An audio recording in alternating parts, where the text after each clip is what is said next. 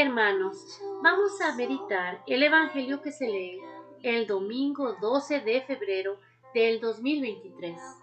El Evangelio que se lee es el de San Mateo, capítulo 5, versículos del 17 al 37. En aquel tiempo dijo Jesús a sus discípulos, No creáis que he venido a abolir la ley y los profetas. No he venido a abolir, sino a dar plenitud. En verdad os digo que antes pasarán el cielo y la tierra, que deje de cumplirse hasta la última letra o tilde de la ley. El que se salte uno solo de los preceptos menos importantes y se los enseñe así a los hombres, será el menos importante en el reino de los cielos. Pero quien los cumpla y enseñe será grande en el reino de los cielos. Porque os digo que si vuestra justicia no es mayor que la de los escribas y fariseos, no entraréis en el reino de los cielos. Habéis oído que se dijo a los antiguos, no matarás, y el que mate será reo de juicio. Pero yo os digo, todo el que se deja llevar de la cólera contra su hermano será procesado. Y si uno llama a su hermano imbécil, tendrá que comparecer ante el Sanedrín. Y si lo llama necio, merece la condena de la ajena, del fuego. Por tanto, si cuando vas a presentar tu ofrenda sobre el altar, te acuerdas ahí mismo de que tu hermano tiene quejas contra ti, deja ahí tu ofrenda ante el altar y vete primero a reconciliarte con tu hermano. Y entonces vuelve a presentar tu ofrenda. Con el que te pone pleito, procura arreglarte enseguida mientras vais todavía de camino, no sea que te entregue al juez y el juez al alguacil y te metan en la cárcel. En verdad te digo que no saldrás de ahí hasta que hayas pagado el último céntimo. Habéis oído que se dijo, no cometerás adulterio, pero yo os digo, todo el que mira a una mujer deseándola, ya ha cometido adulterio contra ella en su corazón. Si tu ojo derecho te induce a pecar, sácatelo y tíralo. Más te vale perder un miembro que ser echado entero a la ajena. Si tu mano derecha te induce a pecar, córtatela y tírala porque más te vale perder un miembro que ir a parar entero a la ajena. Se dijo, el que repudia a su mujer, que le dé acta de repudio. Pero yo os digo que si uno repudia a su mujer, no hablo de unión ilegítima, la induce a cometer adulterio. Y el que se casa con la repudiada comete adulterio. También habéis oído que se dijo a los antiguos, no jurarás en falso y cumplirás tus juramentos al Señor. Pero yo os digo que no juréis en absoluto, ni por el cielo, que es el trono de Dios, ni por la tierra, que es estrado de sus pies, ni por Jerusalén, que es la ciudad del gran rey, ni jures por tu cabeza, pues no puedes volver blanco o negro un solo cabello. Que vuestro hablar sea sí, sí, no, no. Lo que pasa de ahí viene del maligno. Palabra del Señor. Gloria a ti, Señor Jesús. Hermanos, este domingo el Señor nos dice los mandamientos hay que seguirlos, pero hay que saber cómo seguirlos.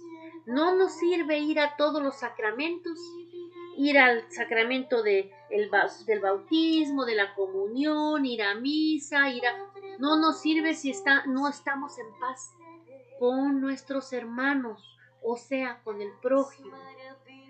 Es muy difícil perdonarnos, pero rezamos siempre el Padre nuestro. Perdónanos como nosotros perdonamos a los que nos ofenden. Eso es lo primero que tenemos que hacer, perdonar a los que nos ofenden y pedir perdón, hermanos. No nos sirve ir al altar y decir, Señor, Señor, ayúdame, porque en ese momento somos fariseos, no estamos cumpliendo los mandatos del Señor, ni siquiera estamos cumpliendo cómo rezamos, cómo le decimos perdónanos, como nosotros perdonamos. No, debemos de hacerlo, debemos de ejercitar ese derecho de estar en gracia con el Señor. ¿Y cómo? Amarás a tu prójimo como a, ti mismo. Ámense los unos a los otros como yo los he amado. Es bien fácil, fácil de decir, difícil de llevar a cabo.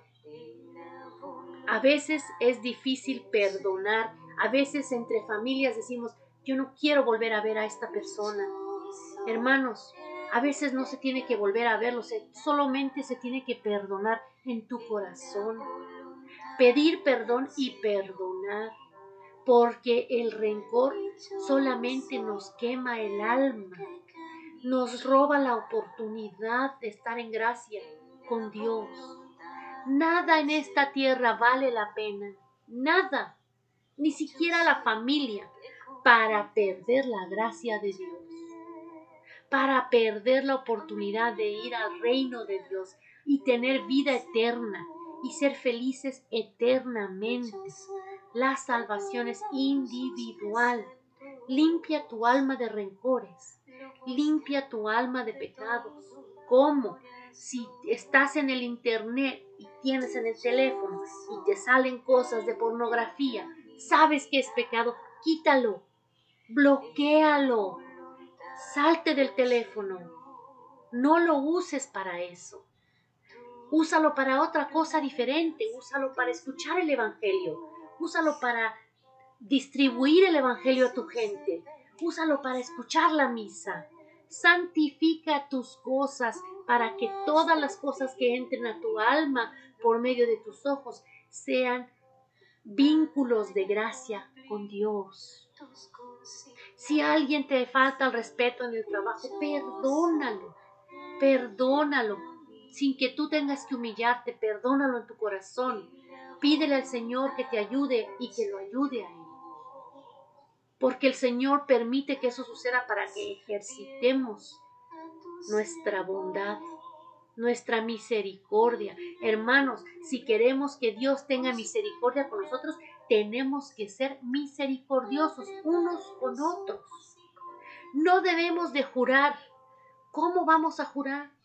¿Cómo vamos a usar el nombre de Dios en vano? No, te prometo, te doy mi palabra. Quítense la palabra jurar de la boca. Te doy mi palabra. Muchas veces yo al principio decía, es que no puedo jurar, pero te prometo. De verdad no te estoy mintiendo. Así debemos de actuar, hermanos. Y cuando alguien nos diga, ¿das testimonio de esto? Aquí dice muy, muy claro el Señor, nada más digan sí o no. No, sí, porque fíjate que, porque entonces ahí es donde entra el maligno, o sea, el pecado. Le abre uno la puerta al pecado, al chisme, a deshacer al hermano con el chisme, a veces hasta nuestra propia familia sin querer la deshacemos. Digan sí, sí, no, no, eso es todo. Y si van a decir algo más, agarren la palabra del Señor, agarren la Biblia, léanla y entonces armen su vocabulario de lo que viene en la palabra de Dios, porque son palabras que nunca van a vencer, a caducar. Nunca. Aquí nos promete el Señor que se van a cumplir hasta la última letra. Y la palabra de Dios está viva, hermanos. Va y viene.